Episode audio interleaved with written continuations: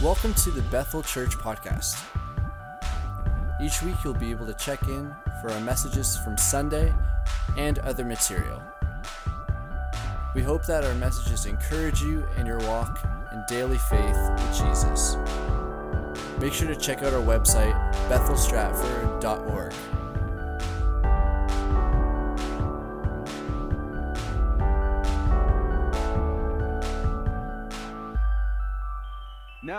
that we have this past week got to know ourselves and know who we are so that we can know God, we move on to the next step, which is to going back to go forward.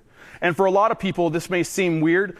Like people ask all the time, well, should we dig up the past? Don't worry about it. It's in the past. Just move on. But maybe it's just me. And maybe it's because I played rugby that going back makes sense to go forward. But for a lot of us, what we don't understand is the impact that our past has on our presence, the impact that it has on our daily lives. And so Peter paints such a great picture of this in the first in this chapter about how blessing is passed on from one generation to another generation. And we love to talk about this. We love to talk about how oh God's God's blessing will pass on. But we forget that the Bible also talks about how the sins of the father is passed on to generations.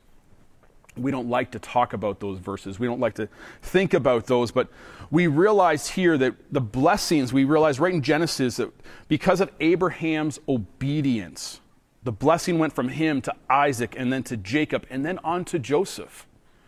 And then we begin to realize as he talks about this and he writes it out in the book that there's the other side of the coin that we talked about, and that's the um, sins are also passed on. And, and he walked through this incredibly in just the book of generation, Gen, uh, Genesis, sorry, the pattern of lying that happens in these families. That Abraham lied about being married to Sarah, and then Isaac and Rebekah's marriage was characterized by lies.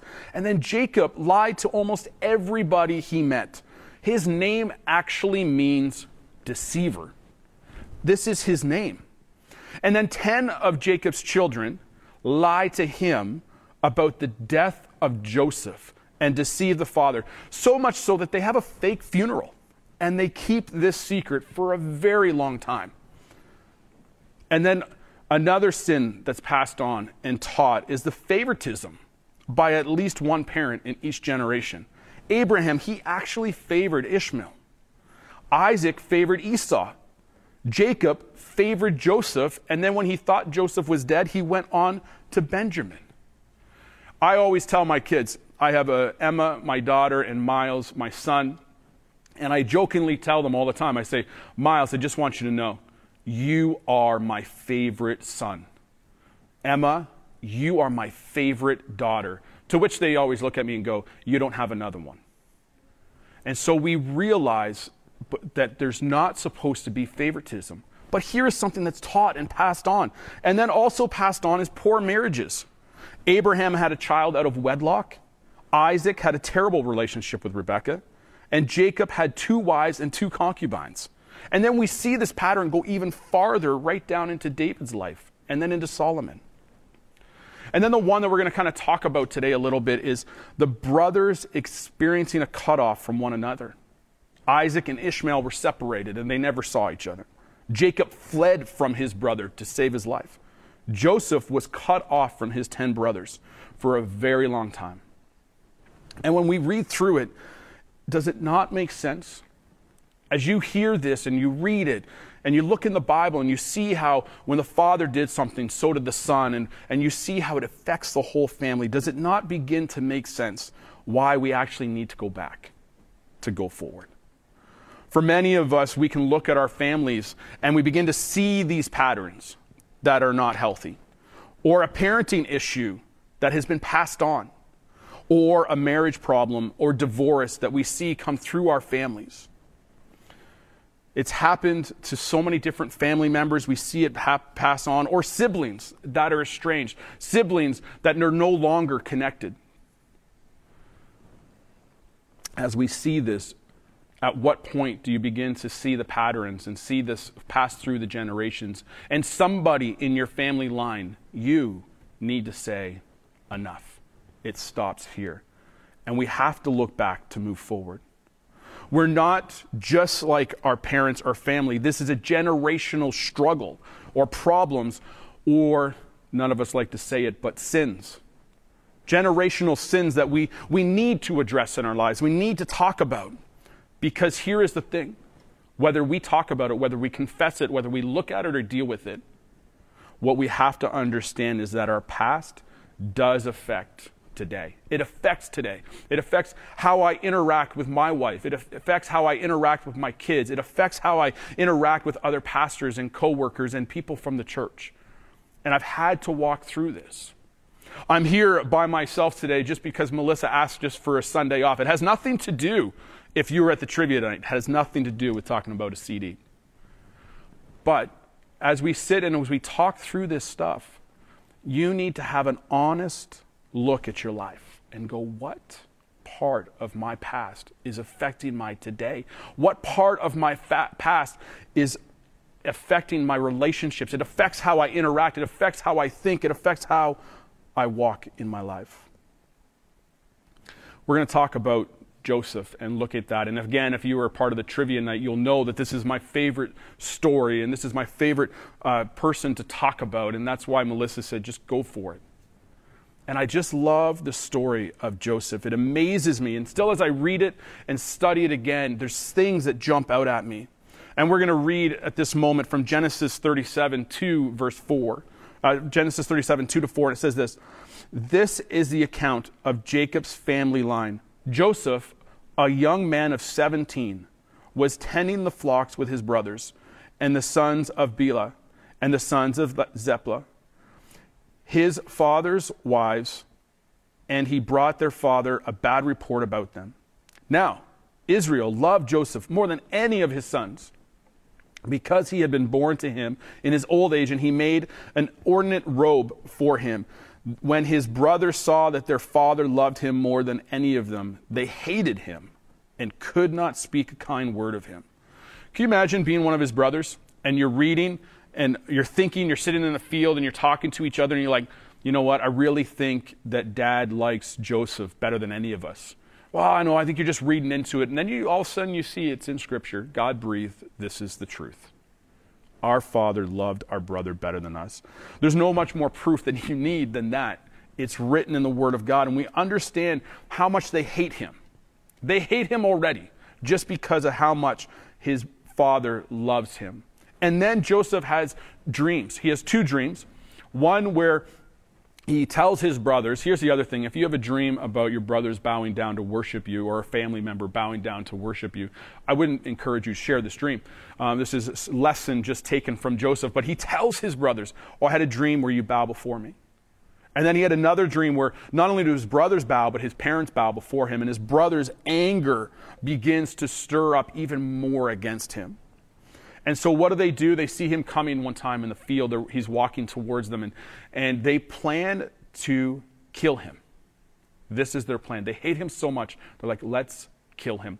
One brother says, We can't kill him. So, what do they do? They throw him into a pit.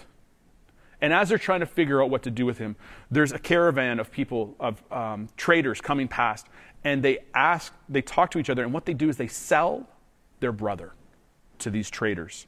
They sell him. And why they sell him to these people, they, these traders head into Egypt. And when they get to Egypt, they sell the slaves that they have got along the way. And as they get there and as they begin to sell Joseph, so he's sold by his brothers and then he's sold again in Egypt to Potiphar. He's one of the Pharaoh's officials. He's actually the captain of the guards. And he's put in charge of everything in Potiphar's house. He's put in charge of over everything. The scriptures tell us that so much so that Potiphar didn't even know what was happening in his house. That's how much he trusted Joseph. That's how much blessing was on Joseph's life that he just gave it over to him. And again, we see where as he's walking through and living life close to God and being faithful to God, even in these moments, he's living a holy and righteous life. And then, because of his leadership, because of who he is, Potiphar's wife gets a crush on him. She begins to see him and she begins to uh, hit on him and flirt with him. And then all of a sudden she approaches him and, and asks him to sleep with her. And, and he turns her down. And then one day it says he goes into the house and all of the servants are gone. No one's there. And Potiphar's wife traps him.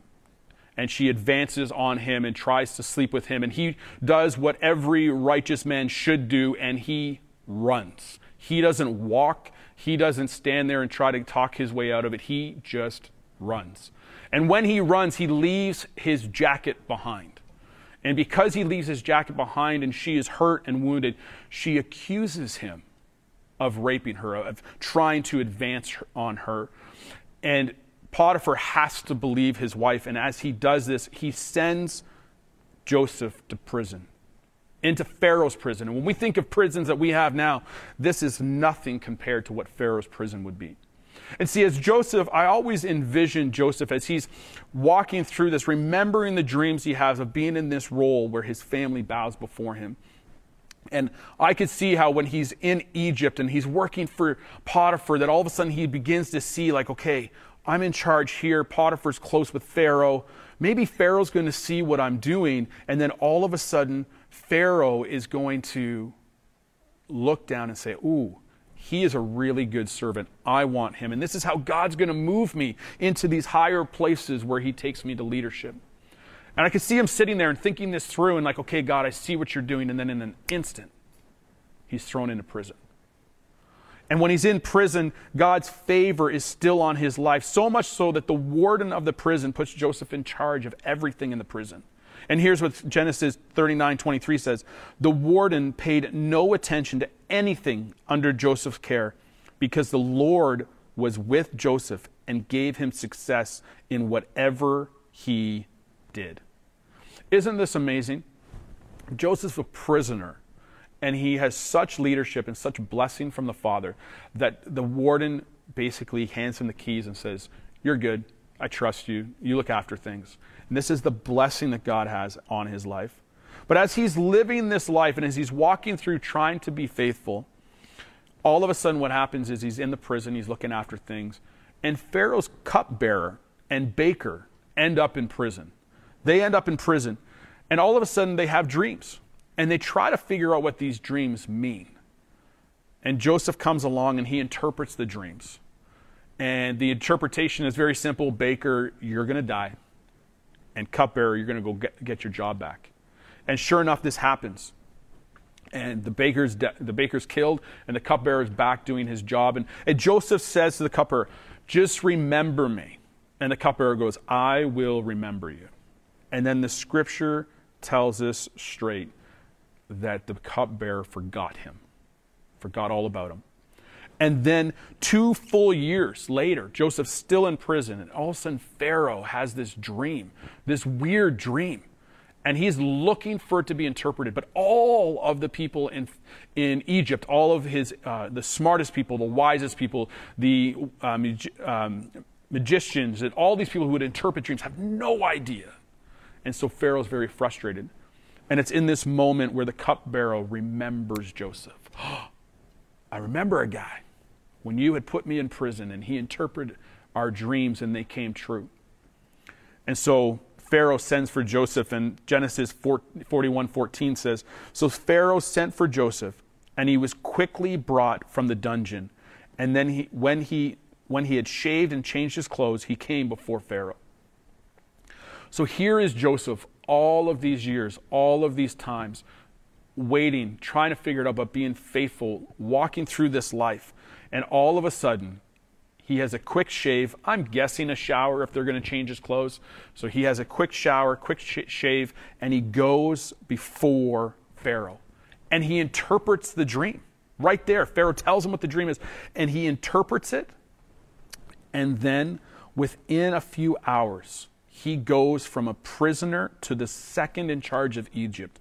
Within a moment, Pharaoh says this in Genesis 41 39 he says, Then Pharaoh said to Joseph, Since God has made all this known to you, there is no one so discerning and wise as you.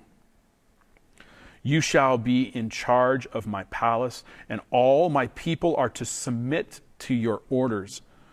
Only with respect to the throne will I be greater than you.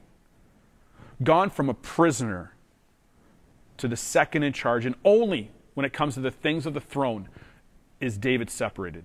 Is only then is there a change. Everybody is supposed to treat David the same. So here we are. We have to realize Joseph was 30 years old when he entered into the service with Pharaoh. So when he becomes working with Pharaoh, he's 30 years old. And we're introduced to Joseph when he's 17 years old, when he was sold by his brothers. And then we have to realize as we walk through this promise, so all of a sudden we realize that's 13 years that Joseph had to walk through before he's even put into the place of authority. And while he's in that place of authority, the dream still has not come to fruition. It hasn't been fulfilled because his brothers haven't come yet.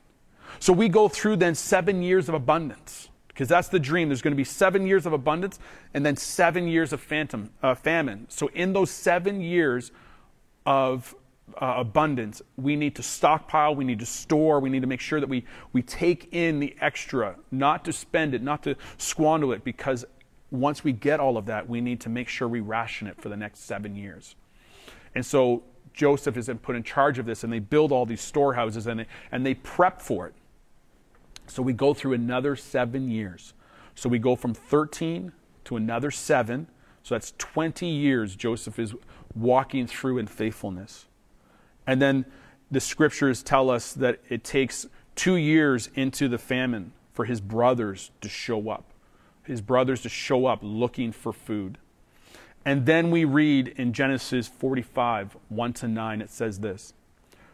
His brothers are there, they're in the room with Joseph, and it says, Then Joseph could no longer control himself. Before all his attendants, he cried out, Have everyone leave my presence. And so here's what we have to understand Joseph's brothers have already come and they've got food, and, and Joseph made them leave a brother behind because his father still favored Benjamin so much he wouldn't let him go with his brothers because last time he lost Joseph. And so Joseph is asking these questions in the first meeting, and he's like, Okay, so is your dad still alive? Where's, do you have a younger brother? Okay, so one of you has to stay, and he will not be released until you bring your other brother. And so they go back, and they actually, the father won't send them. And they actually go through all of their food until they have to go back. And when they go back, they bring the youngest brother. And this is where we are, where he's sitting here now. And, and Joseph kicks everybody out because he can't hold the emotion back anymore. And he's had everybody leave his presence. And then in verse 1, we pick up and says, So there was no one with Joseph when he made himself known to his brothers. He shares with them, and, he's, and he wept so loudly that the Egyptians heard him, and Pharaoh's household heard about it. Joseph said to his brothers, I am Joseph. This is my, is my father still living? But his brothers were not able to answer him because they were terrified at his presence. Can you imagine? You sell your brother, you think he's dead, he's gone, and then all of a sudden, he's right in front of you, and he is so powerful that he could have you killed in a heartbeat. And you realize that you're bowing before him just as his dream interpreted, as he explained it so many years earlier. And then at verse 4 it says, And then Joseph said to his brothers, Come close to me. When you had done, and when they had done so, he said, I am your brother Joseph, the one you sold into Egypt. And now do not be distressed do not be angry with yourselves for selling me here, because it was to save lives that God sent me ahead of you. For two years now, there has been a famine in the land, and for the next five years, there will be no plowing and reaping. But God sent me ahead of you to preserve for you a remnant on earth and to save your lives by a great deliverance. So then, it was not you who sent me here but God. He made me a father to Pharaoh, lord of his entire household and ruler over ruler of all Egypt. Now hurry back to my father and say to him, This is what your son Joseph says. God has made me Lord of Egypt. Come down to me. Don't delay. So we realize now that it's been two years. And so we understand that he was sold at 17. He's 30 when he starts. We have a total of 22 years from the time that Joseph has this dream to the time that his brothers bow before him. How many of us have a hard time being faithful in prayer to see God's plan come out in our lives for 22 days, let alone 22 years? And the road that he walked on, the ups and downs, the, the in a pit, the sold into a prison, and all of a sudden, where God promised him. That God was faithful. And here's the amazing thing if you look back at what we just read in uh, Genesis 45, 1 to 9, and you look at verse 5 and you look at verse 7, and he says the same line God sent me ahead of you. He sent me ahead of you. And then in verse 8, he says, Not you who sent me here, but God. How emotionally healthy and spiritual healthy is Joseph at this point to know that it wasn't his brothers who sent him to Egypt, but it was God. You know, this challenges some of us when we think about uh, the way God works and what he does. Now, I want to challenge some of us to think for a moment that what if some of the bad things in my life was actually God's path for me? Now, hear me, some, not all, but what if some of them were God's hand, not the enemy's? we realize that Joseph's brothers, Joseph is the one looking back and saying, When you sold me, it was God that sent me ahead of you. When I was accused and sent into prison, it was God that sent me ahead of you so I could be in the place that I needed to be. If He did not interpret the dreams of the cupbearer and the baker, He wouldn't have been standing in front of Pharaoh. We think back in our lives and we begin to understand that all of the things that happened, we love the fact that we hold on to the promise that God works all things out for good for those who love Him. And that's where those ones where the bad things that have happened that I don't believe are God's plan, that bad people do bad things and make bad choices that affect other people. But then there's things in our lives that if we look back and we realize, man, in that moment, that wrecked me. But because of that moment, it shaped me to be who I am today. It pulled me out of where I was. We have to listen to the way Joseph walks this through. See, in the time between the famine and his brother, the year of abundance and his brother's coming, in that season while he is working in those nine years, Joseph has two kids. He marries and he has children. And it says this in Genesis 41, verse 50. Before the years of the famine came, two sons were born to Joseph by Asenath, daughter of Potiphar priest, on, priest of On. Joseph named his firstborn Manasseh, and it said, It is because God has made me forget all my trouble and all my father's household. And the second son he named Ephraim, and said, It is because God has made me fruitful in the land of my suffering. Joseph looked back on his life. He looked back, and when he did, he saw that God made him forget the trouble. It, God was working through him and forget his father's household. He was able to forgive them and move on. He forgave everyone and he saw God's plan. He saw how God got him into Egypt, got him ahead of everybody, and why he needed to be there. He was actually able to save his family because he was sold by his family. God has made me fruitful in the land of my suffering. It shows that Joseph was a time in Egypt was not easy. This whole process wasn't him just sitting back going, "Oh, this is amazing. I see God's hand working." But it was through the suffering and that he stayed faithful that he was able to be shaped into the person that God had called him to be, to be able to lean on God and to be able to walk to where he needed to be. We need to look back so that we can break off old habits or that are passed on from bad habits from our fathers and our fathers before us or taught behaviors. We need to look back so we can break these off. We also need to look back to see God's direction and his hand on our lives and how he guides us and leads us. I remember when I first moved here and when within a month, if you remember, I dislocated my ankle and I broke my leg in a few spots. And when that happened, it threw me right off because I was so into sports. I so was competitive and I was in such better shape than I am now. And then when I was younger in grade 8, I broke the same foot. And God healed it within a few days and you could see the x-rays where it was broken and then it was healed. And so I had such faith that God was going to heal my leg and my ankle again. And I remember waking up out of surgery and seeing this full cast on my leg and so confused. And when I got in the car to drive home, I remember I asked God this question. I asked God, why did you choose not to heal me? Because my faith is at a point where He could have healed me. There's no question, there's no part of me that goes, oh, maybe that was too much for Him. So if God could heal me, then my only question was, God, why did you choose not to? And God doesn't always answer these prayers. He doesn't always give us a reason because sometimes we don't want to know the reason why.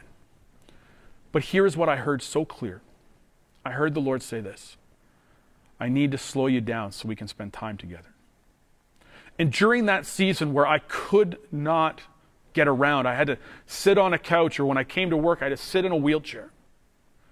I just felt the Lord's presence because I slowed down and I spent time with Him. As we, as we learn in this series about practicing a Sabbath and slowing down and making sure we're spending time and, and going through the devotional book and meditating on the Lord and waiting in His presence. And just for a moment, if, if you don't have one of those devotional books and you're like, man, I wish I could get one, we still have some here at the church. So email us at uh, info at bethelstratford.org and we will get you another a devotional so that you can dive in even farther. And as we spend time with the Lord, He was able to mature me in my faith and, and strengthen me. And now, when I look back, it was such a great season.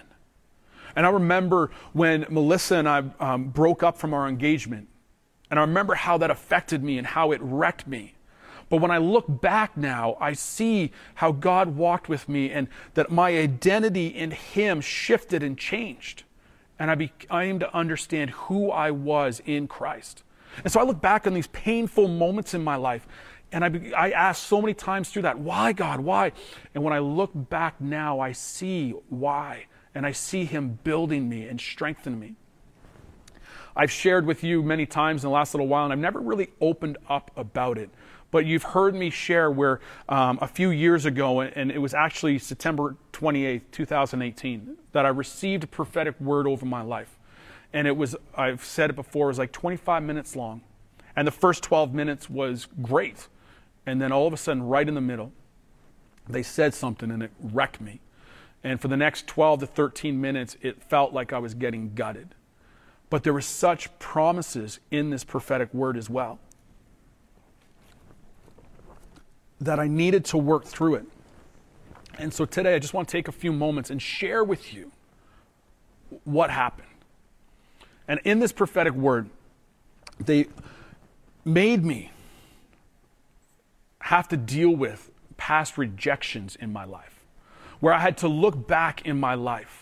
And they said to me, they have, You have received such strong rejections that you need to go back and heal from this so that God can promise. And he, and he walked through all these promises. And so when I listen to the prophetic word now, it doesn't hurt as much. But in the moment, it was so hard.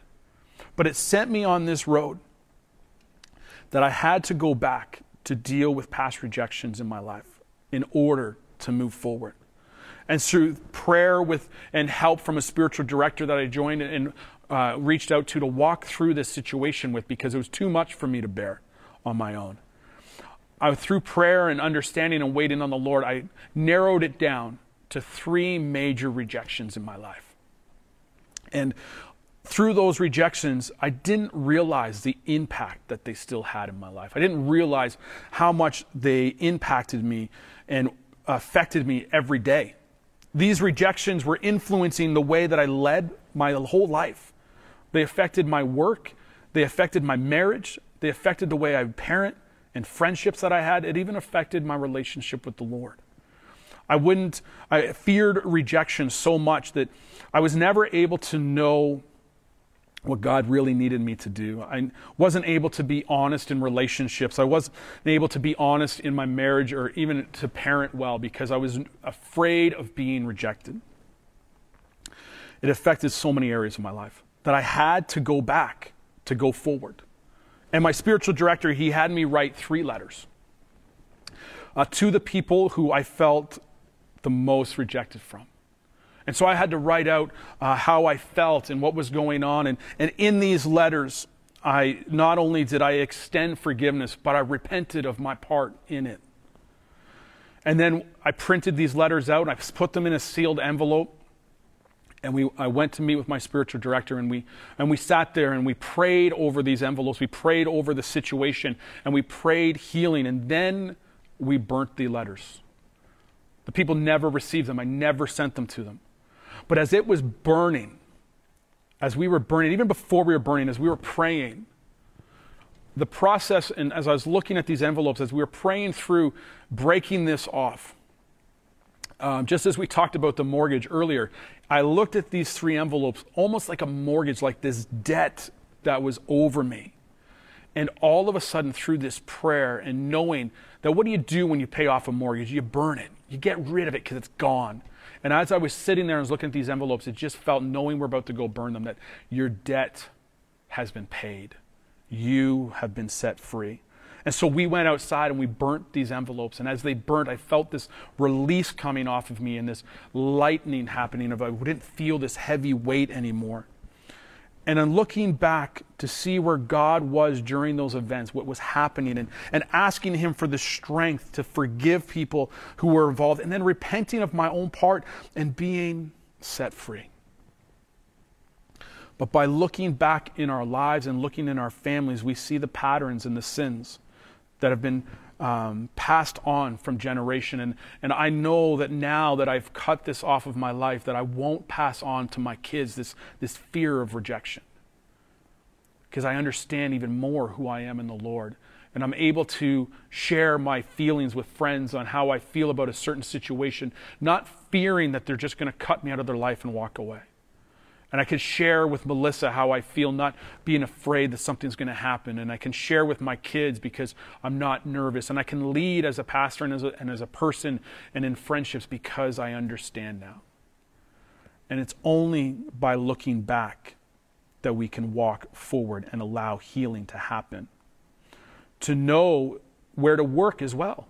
Looking back also helps us to go, this I still need to work on. And so, even though I feel that rejection has been cut and it's been gone. There's other things in my life that I need to work on. And it's only by looking back and seeing, oh, this is how it still affects today. And working through those things. Knowing where to work, knowing where to pray. If you haven't done the genogram that's in this series, you really need to do it. And you figure out the patterns and you see it. And it's not to scare you, it's not to burden you, but it's to show you where to pray and where to work. Don't rush through it. Don't print it off and be like, oh, I got to get this done. Take a week and work your way through it. Joseph took his time to look back over his life. There's four things we learn from Joseph as he looks back. And the first one is this Joseph had a profound sense of the bigness of God. The bigness of God. When I look back now and I see the areas of rejection in my life, I see how God worked and what he did and how he worked in it. And so he remembered the bigness of God. He's encouraging his brothers. It was God that sent me ahead of you, it wasn't you. Peter, he writes in, the, in EHS and he says this God never loses any part of our past for his future when we surrender ourselves to him. He will use it all. God will use every bit of our past if we give it to Him. The second thing that Joseph did is he admitted honestly the sadness and the losses of his family. He was honest with himself. He wept about when he was reunited with his brothers. He wept about losing them and not being with them, and it, but it brought healing to him, and he was able to not only forgive them, he was able to bless them. The third thing, Joseph rewrote his life script according to Scripture. He had every reason to question why things happened and where was God and question his worth and why should I keep going. He had every reason, but instead he opened the door to God's future by rewriting it with God. Okay, God, this is where I am. What do you want to do? Where can we go from here? The fourth thing that Joseph did is he partnered with God to be a blessing to his family. When his brothers came before him, he could have had them killed. He could have pushed them out and never gave them any food. But he constantly gave them food and gave it to them for free. And then he moved his whole family there. And actually, even Pharaoh said, Look, don't bring any of your belongings. You have everything that we have here. And so they were just sent wagons and said, Let's go. Leave everything. We can we have all the best that Egypt has for us. And so instead he blessed them. He supported them and he provided for them. And so, in order to go back to move forward, we need to do it in a community with others. We need people around us as we walk through this because we need people to help guide us and lead us. And we need, so if you're in a small group, that's where you start. If you have close friends around you, that's where you start. You need to have mature friends around you. I had a spiritual director. I have my wife. I have friends that will help me walk through this. You need to have a mentor in your life. A lot of us, we need to have a counselor in our lives to help walk us through this. If you don't have a counselor, you need to have a spiritual director, have somebody mature with you. And then you need to have trusted friends. You really do, because Peter writes at the end of this chapter that you need to ask this question. And it's such a powerful question. It's such a freeing question. It's such a dangerous question because you have to trust them and you open up your life for them to speak into your life. And here's the question that you ask somebody you ask this How do you experience me? How do you experience me? Tell me the feelings and thoughts you have when you are with me. And please be honest with me. This is such a heavy question. When you're with me, how, how do you feel? How do, I, how do you feel in my presence? What are your feelings and your emotions? How do I make you feel? And be honest with me because when people are in my presence, I want them to feel loved. I want them to feel respected. I want them to feel worth and honor. And this is how we walk through it. When people are honest with us, we look back and see where's it come from. We pray through it, we walk through it, and it helps us. We listen to their answers and we begin to pray into it. That it will lead us to the next lesson that's coming up, which is the journey through the wall. And we pray and we ask. Let's just take a moment and pray together. Father, I just thank you for how you speak to us. That, Lord, when we look back over our lives, you will show us where you were. You will show us how you've protected us, how you walked with us, that in every scenario you were there. And that, Father, you are always molding us and making us into the image that you need us to be so that we can do what you've already called us to do, that you've put before us. And so, Father, I pray that everyone is watching, that they're praying right now and asking you, Holy Spirit, show me the areas that I need to work in. I pray that, Father, you begin to reveal names to each other that are trusted friends that we can ask these tough questions and walk through this. That, Lord, as we heal, we are stronger. As we heal, we can bless. And so, Father, we give you not only our past, but we give you our future as you guide us and lead us. Show us the areas, Lord, where generational sins and generational patterns are being passed on in our lives that are influencing us today, that, Lord, we're even blind to. And Father, the ones that we already see, give us the strength to fight against it, to give the strength to work through it that we will be a better person, a better leader, a better parent, a better spouse, a better worker, a better friend, a better Christ follower for you. So, Lord, give us the strength in Jesus' name. Amen. So, normally, this is where I take a minute and I'll send you into a group to pray and stuff like that, but I'm not going to do that today. What I actually want to encourage you to do is find a trusted friend. Maybe you're sitting with your spouse, maybe you're sitting with somebody who's a trusted friend Maybe you need to call somebody. And I want you to ask them this question How do you experience me? Tell me the feelings and the thoughts that you have when you're with me. Please be honest with me. You need to call somebody and ask this question, and, and they're going to be honest with you if they're true friends. But they're going to be honest with you because they want to see the best you grow and develop. That's why the friends that I have, they will speak life into me, they will correct me, they will challenge me. But they're coaches in my life because they want to see me be the best Chad that I can be. And so if you need prayer this morning, there's people waiting right now online that will pray with you. You can go to our website and, just click on the link for morning prayer for Zoom, and the staff are waiting there. There's prayer team waiting for you, and they're going to pray for you this morning. And maybe you need prayer about something that has nothing to do with this message. They want to pray with you. You need prayer for healing, they want to pray with you. You need prayer for encouragement, they want to pray with you. And so please go and be prayed for this morning. Ladies, sign up for Beautifully Flawed happening tonight. The link is on our webpage, and that's how you'll get your Zoom link and be able to connect with that tonight. And so God bless you, and thank you for everyone joining us today. God bless you. Thanks for checking out this week's message, Bethel Church Podcast. We hope that it's blessed you and encouraged you, and that you come back and check out next week's message as well.